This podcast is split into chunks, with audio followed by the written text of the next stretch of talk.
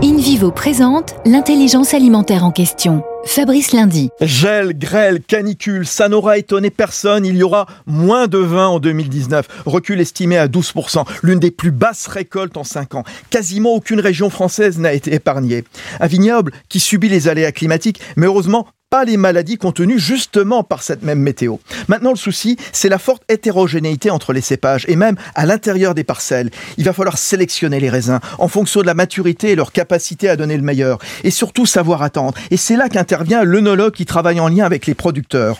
Pour la maison de négoce bordelaise Cordier, filiale de InVivo Wine, il arpente les 25 000 hectares des vignerons pour comprendre les cépages, décider de la vinification, déguster quasiment nuit et jour.